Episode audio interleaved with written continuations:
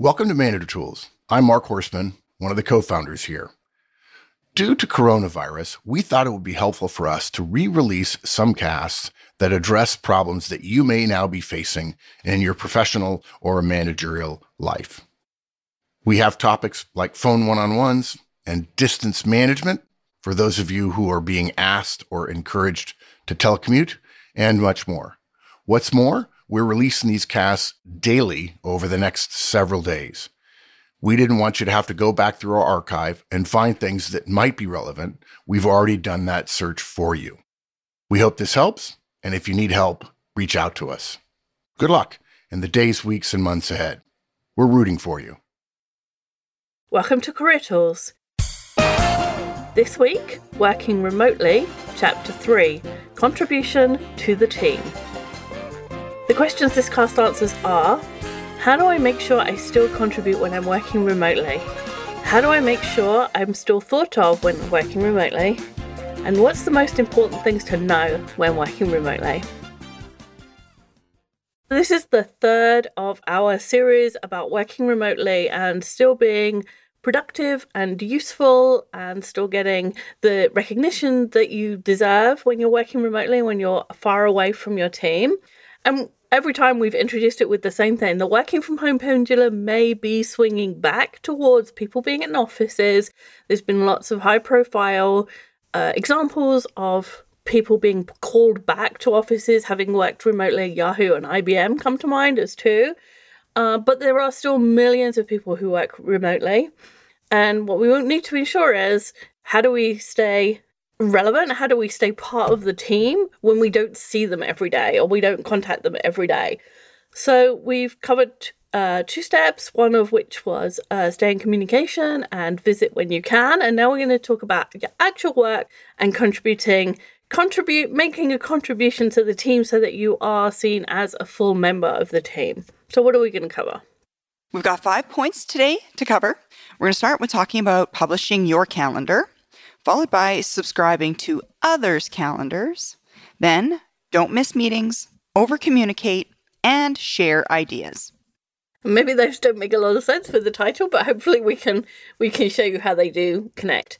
And before we start, we do have two casts for managers uh, who have remote teams, Distant Manager Basics and Virtual Teams. If you go onto the website and just search for those titles, you'll find them. And there's also a cost for phone one on one. So if you're a manager doing one on ones and your team is away from you or distant from you, or you just happen to be traveling this week, there's a cost on phone one on ones, which also covers video and being on video when you're doing one on ones, whether or not that's a good idea, which it is. But for this cast, we're going to start with publish your calendar. So, why are we publishing our calendar? Well, the thing about publishing your calendar, why it's necessary, is that if your schedule isn't available to your other teammates, they won't know what you're doing, obviously. They won't know when you're available or what it is that you're working on. And we've talked about getting your work done. That was in the very first part of this series. Getting your work done is really important. But almost even more importantly, letting people know that you're done your work because out of sight, out of mind, right? People assume that if they don't know what you're doing, you're sitting around in your pajamas, watching television and eating bonbons. If you don't give them another another alternative, their brains unfortunately go to the worst. It, Mark and I had exactly this situation yesterday. We were having a conversation and we needed some information from someone else in the team and we looked at the calendar and it was blank and then we called and we couldn't get hold of that person.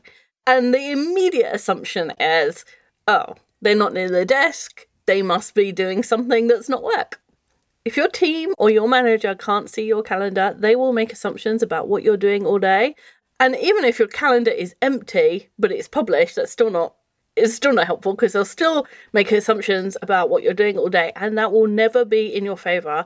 Part of the downside of working remotely is that you have to do more to let people know what you're doing and when you're doing it. You know, there's pros and cons to everything, right? It's great not to have a commute. On the other hand, you do have to work harder at letting people know what you're doing. More communication, for sure. So you just want to ensure that your manager and the others on your team can see your calendar. And part of that it's your responsibility to keep it filled in, right? Make sure it's up to date.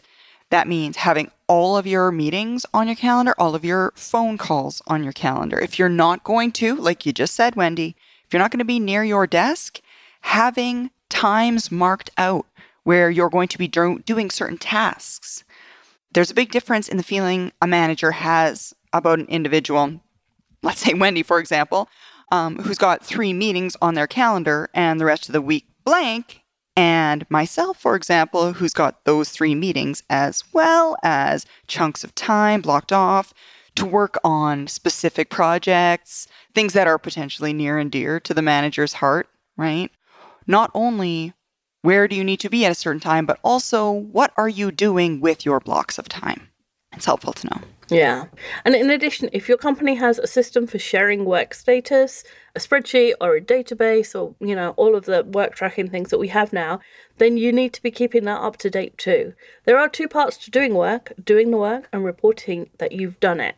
And I will confess that when I was young, I did say to my manager once, Do you want me to do the work or do you want me to report on it?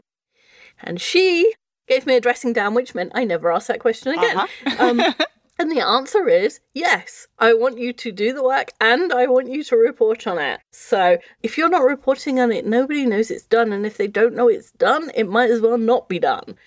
If you think about it as a home thing, right? If you said to your husband, We get some milk, right, uh, on your way home from work, and you didn't get a response to that text, and you were on your way home from work, and you were passing the 7 Eleven, if he hasn't responded to that text, you assume that he didn't get any milk. So you get milk because you're thinking, well, he obviously didn't see my text, he didn't have time, whatever. I'll get some milk. And then you get home and he's got the milk, he just didn't tell you. Now you've got two gallons of milk you don't know what to do with, right? You're going to have to have pancakes exactly. for the rest of the week. It's exactly the same with your work. If you don't say it's been done, it might as well not be done. And don't be afraid to report red. If you're behind schedule or the task isn't going well, report red because red isn't bad. Red is I need help, or this is going wrong, or we need to put some resources towards this, or I'm not getting the answers I need. If you don't report red and you just let it go, it gets worse. Like every day, it gets worse. And you know when some when you finally confess and somebody has to intervene the intervention is massive whereas if you report it when it's you know i'm a day late and I've sent four emails and I've called the guy twice and he hasn't returned my calls, and you report red and you say all that to your boss, and your boss says, All right, I'll call him. Like it's one phone call that takes three minutes for your boss. Whereas, you know, you do all that and then it goes for another three weeks and you're three weeks on a client project, uh, three weeks late on a client project, that becomes a whole saga, a much bigger deal. So report red if you are red. Exactly. And you can also put times on your calendar when you're going to be unavailable. The thing you want to do is be careful that your unavailable times don't outweigh the times when you're actually working or dedicated to a specific project according to your calendar. So, for example, if your calendar has three meetings booked in there, uh, you got a lunch placed in, you got a doctor's appointment, a little reminder, don't forget to, to pick up the kids from school. Just keep in mind that in the brain of the person who is looking at your calendar, that's basically an equal mix, right? You're doing an equal mix of personal stuff to work stuff.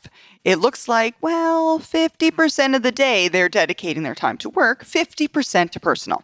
And again, that's not a good impression to others. I know myself personally, the way I deal with things like that. If I have tasks that I want to work on that are just kind of reminders, I also have a personal calendar to lay on top of my work calendar to say, okay, this is something that you need to remember to do. For example, send an email about X, but I don't place it on my work calendar. It's just a reminder to do. Because actually, those reminders are nearly always time unimportant. Like if you, if you've got a reminder, send an email to the bank. It's nearly always it doesn't matter what time it happens. So if somebody calls you during that time or wants to have a meeting during that time, you are actually available. And if you put that task on the calendar, they'll just assume you're not. So you just want to be careful about personal stuff and work stuff and, and what the proportion is on your calendar as viewed by someone else. Because you don't want to have too much personal stuff and apparently be doing no work. And this is not a race to fill up your calendar so that you can brag about how busy you are. The object is not to have 45 hours of the week closely scheduled. For a start, if you don't have open spaces on your calendar, the day something goes wrong, you have no no escape route. You have, you know, there's no overflow for that work to go into if everything is scheduled. So you do have, you should have some open space on your calendar. You need open space. But if you have 75% unscheduled time, you are probably getting less done than you could be because we know Parkinson's law work expands to fit the time available and uh, Horstman's corollary is that the work gets smaller. If if you say I'm going to do this and I've got an hour, you can get it done in an hour. If you say it's going to take 3 hours, it will take 3 hours. So your calendar is there to sort of act as a break against your brain against the things that we do naturally, like extend tasks when we have more time for them. So you need to be careful about unstructured time and how much you have of it. Have some, but not too much. Exactly. Have controlled time.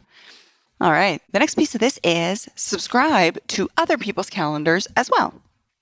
You want to make sure that you can see other people's calendars, right? And there's there's a few reasons to it. First, if you want to call them, you want to make sure that you're actually calling when they're free. Calling when somebody is busy is completely ineffective because you won't be able to talk to them. Communication is what the listener does. If you can't talk to them, you completely miss the point and you give the impression of being disconnected or out of touch with the other people on the team because, well, it was in my calendar. You should have known that. Right. You should have looked and seen that I wasn't available. Now you can't complain that you called me three times in half an hour and I didn't answer because it said I'm in a meeting. We have a cast that's just on this topic called Using Other People's Calendars, and it has some uh, guidance about how best to use other people's calendars so that you can be really effective.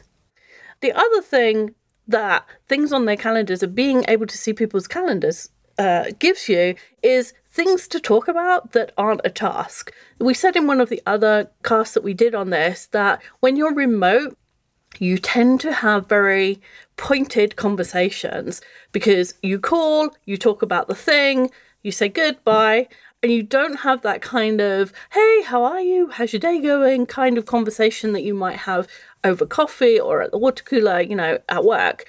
And so looking at people's calendars can give you something to latch onto to have those conversations. So, for instance, you might see that somebody is doing a sales visit to a customer a really important customer, and you see that on your colleague's calendar.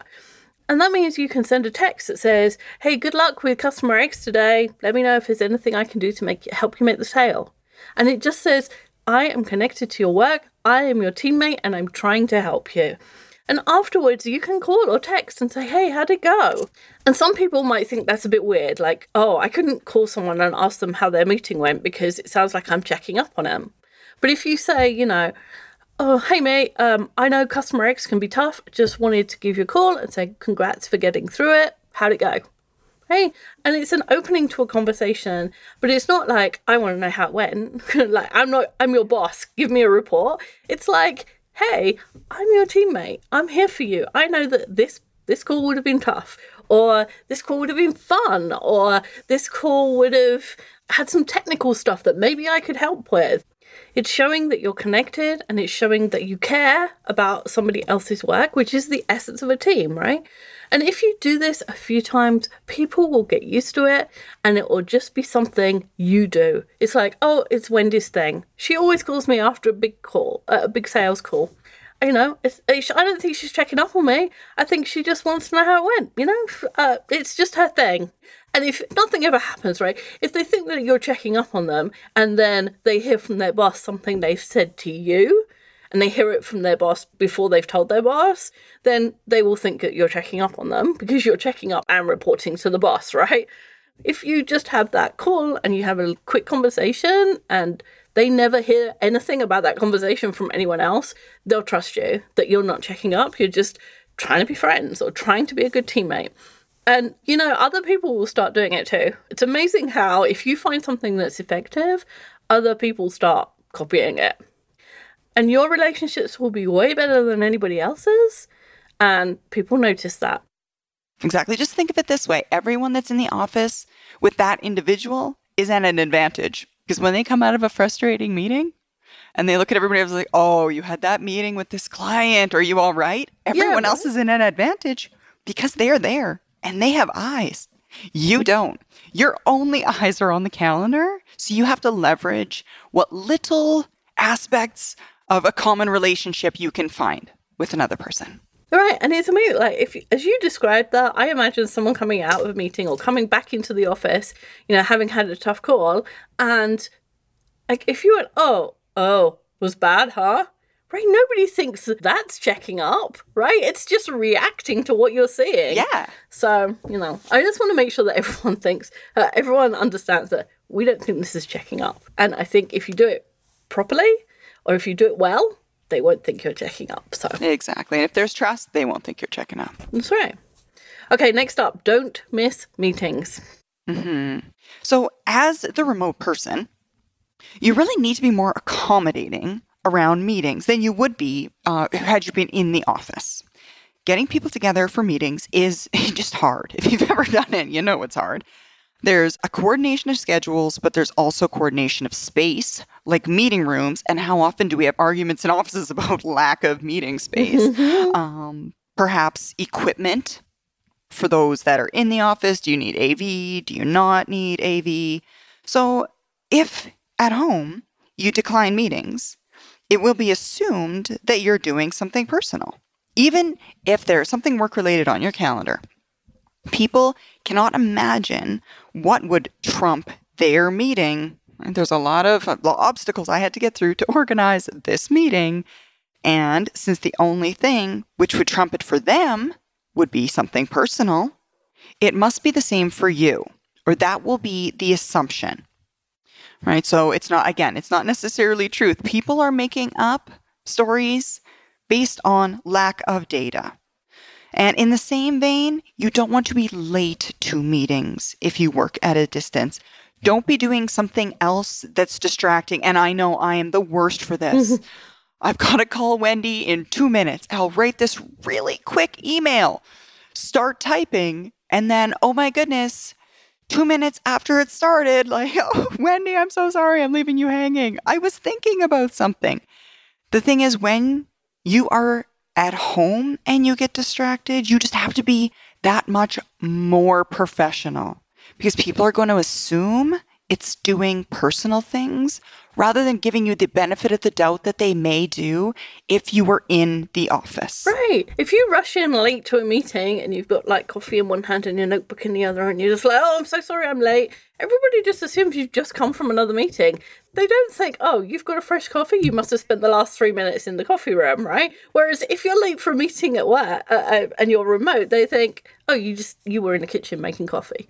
Exactly. It's really unfair but again, it's one it's one of the downsides of working at home. And there are lots of or working remotely. There are lots of benefits and these are the downsides, I guess. Okay. Uh next up, over communicate. Now, communication isn't easy for anybody, for clarity, but it's even harder for you being a remote employee because you don't have the opportunity to chat with people as you pass them by as you're in the coffee room together, grabbing a coffee in the morning. If you want people to believe that you're really on their team in a way that we felt on, for example, a great sports team, they have to believe that you care about them, right? And communication about things that matter to people is the way you prove to them that you care about them, something that you're interested in. So, you want to communicate with each person on your team at least once a week, outside of meetings or anything you have going on together. So, a call after they have a big presentation, a call when you see them send in a great report, or just a hey, I hadn't spoken to you all week call.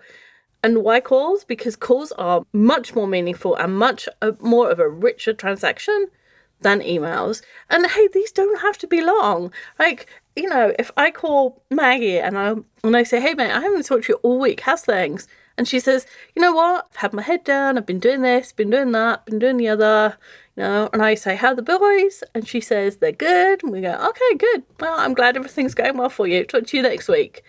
And it doesn't need to be long. It's just a kind of connection. It's just renewing the connection. It makes me think of um, if you think of a snow filled village. So the snow's fallen, it's all pristine and white between the houses. And then, you know, one person walks from house A to house B, and there's a path created in the snow, right? That's the connection that you have with your coworker. But what happens is more snow falls and the path starts to disappear unless you keep making that connection between you. And that's what happens, you know, the, all the different things that happen in a week are all the things that kind of dull that connection that you know all of those are the snowflakes that make the path disappear you have to be cognizant of where's my path and is it still showing and do i need to go make that connection again or before this disappears and you know that connection that team membership feel that communication it's not for nothing. It's because it makes both of you work more effectively. It makes work easier. It makes work more fun. So you're not doing it just because Wendy and Sarah say you should have a path. You're doing you're doing it because it makes everything work better at work. Mm-hmm. Exactly. How often do you get on the phone with somebody that you work with, and you're like, "I haven't talked to you in forever. What's it?" And then you look at the calendar, and you're like, three days ago you talked to that person. So imagine what it's like if you're at a distance and only talk once a week. It yeah. feels like forever since you talked to that person. So just being purposeful about making those connections is really helpful. Time flies when you're having fun. And there's something else about not connecting uh, frequently. If you think about uh, an acquaintance that you don't talk to that often, if you meet up for coffee and you're like, oh, so what's happened over the last three months? You pick out like two or three big things, or maybe you, there's no big things that come to mind.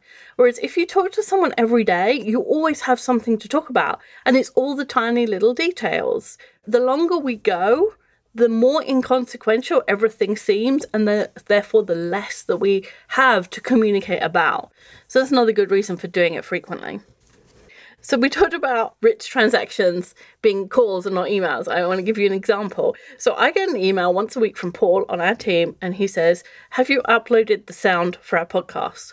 And I suspect because Paul is on our tech side and because the emails always have the same words, I suspect those are automated. And so he doesn't make a decision to send them. He just knows I need to remind Wendy or I need to make sure that Wendy has done her job. And so I'll just send her this email. Now, if he called me, I would know he actually did want to help me make sure my sound was up. He he wanted to make sure with me that I had done what I needed to do. But the automatic email just makes me laugh every week. I'm just like, all right, he's just reminding me. It's like it's like he doesn't even put the effort in. He just automated it to make his life easier. Uh, to be fair, I don't need him to call me on that. I just want to give you as an example of, you know, this is how people feel when you don't sit next to them and you start sending them email that always looks the same or you send them an email that says hey what's up? Like people don't want to type. Like i'm having a really rough day. Yeah exactly. It's hard to have a conversation. Yeah. I just want to illustrate the fact that an email does not have the effect of a, a, phone call, especially if you have on your calendar Thursday afternoon at three, connect with the rest of my team and you send them all an email. Yes, and it exactly. happens at Thursday at three every week. They will soon suspect that you that you're not doing that for real. So, you know, don't do email, do calls. Mm-hmm. Exactly. Absolutely. And for those that you're working with peers, consider doing peer one-on-ones right? If you put time aside each week, and again, sorry guys, there is a podcast about peer one-on-ones um, and the agenda for that. But if you put time aside each week to talk to a colleague that you're working with, the rest of your week will go more smoothly, right? The opportunity to get on the same page is invaluable. And what actually, what I find is the more I communicate with my peers, the more I need to communicate with my peers, which sounds almost counterintuitive, but then I your brain sees those connections. Oh, you know, when I was having my my one-on-one with Kate, she mentioned X. you know what? I think that could really help me here. And it increases the communication by increasing the communication, if that makes sense. Yeah, that's a really good point. It's a really, it is amazing how many more connections you can see when you communicate. It's like more information in makes more communication. More information in makes more connections, of course, right? And if we're going to be practical, return calls from your teammates within an hour if you can. If you, I mean, if you're in a two-hour meeting, you can't. But set that as your standard. Return uh, calls from your teammates in an hour. Text 15 minutes, and emails the same day if you leave somebody's text for like nine hours and you don't reply, they think you weren't at work for nine hours, right? They don't think, oh, they were doing this really hard project and they just couldn't look up from it for nine hours. No, they think you weren't doing it. So these are really practical targets that you can set for yourself that show that you're connected. Mm, absolutely. And the last piece of our puzzle is going to be share ideas. Now, part of the reason that people end up out of sight, out of mind is that they stop or they never start contributing. We're not talking about your actual work. Uh, the actual work, how to address that when you're working remotely, was covered in chapter one of this series. What we're talking about here are the odds and ends, right? The, the little bits that you're able to contribute that make other people's days, their lives easier. When you're working in an office with a team uh, in person, you just overhear conversations where you may be able to contribute. So, for example, you're sitting in your cubicle space, right? Kind of open environment. You can overhear things. Someone, for example, could say, Hey, does anybody have any ideas about how I can end this license without changing the price for a new one. And whether they're addressing you specifically or not, you can pipe up or peek over the cubicle. Oh, hey, I know how it could be done, and you can help them out.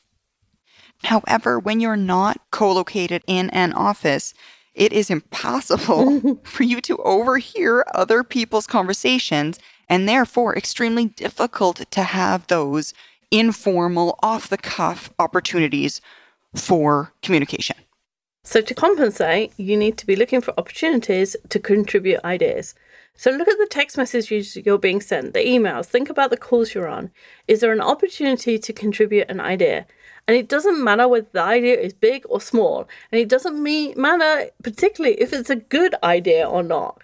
Because bad ideas sometimes spawn good ideas for other people, right? You say something that's not a great idea, but someone else says, oh, wait a minute, that won't work, but this will, which I was prompted to think of because of your bad idea. The aim is to be part of the mix. And there doesn't even need to be a prompt. You might just send a text to your team that says, hey, I was thinking about X. What about doing Y? Being known as the ideas guy means that people will reach out to you more often. And you want this. You want the communication between your team and you to be two way. A lot of what we talked about today is about you reaching out to people. But if you start to show a skill that is really useful to other people, they will contact you. Mm, they will. They'll reach out to you. Yeah, try and make sure or try and help them if you can, right? I mean, one of the things that I often get asked is, hey, I've put a bunch of text on our website and it doesn't look right. And I am not a great HTML editor, but I know how it works and I can usually work out what somebody needs to do. And that's not part of my job. If I was talking to Mark and I said, no, I didn't write a podcast because I was helping Maggie with HTML, I'd hear about it. Yeah. but you know, I don't work on my priorities 100% of the time because I'm normal and nor does anybody else. And if I take 15 minutes to help Maggie, then, you know, I've done something for our relationship. I've I've deposited in the emotional bank account if you do a 7 habits language.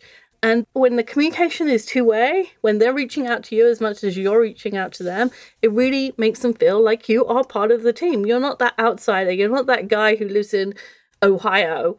You're part of our team. Exactly.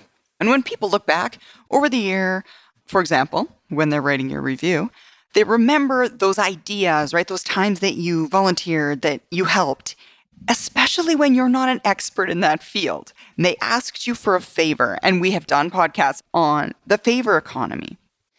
Doing people favor or volunteering to help Even if you shared an idea that wasn't useful in the end, just don't be afraid to make suggestions and volunteer when you can. So, in summary, the activities that we discussed today might seem a bit um, disparate, but they all help you contribute and integrate with your team, even if you're not co located. If you don't want people to forget you, making a positive contribution to their work life is how to do it. Well said. Thanks, Sarah. Thank you, Wendy. Hi, everyone. That's all for this week. We hope you'll come back next week for more guidance. Música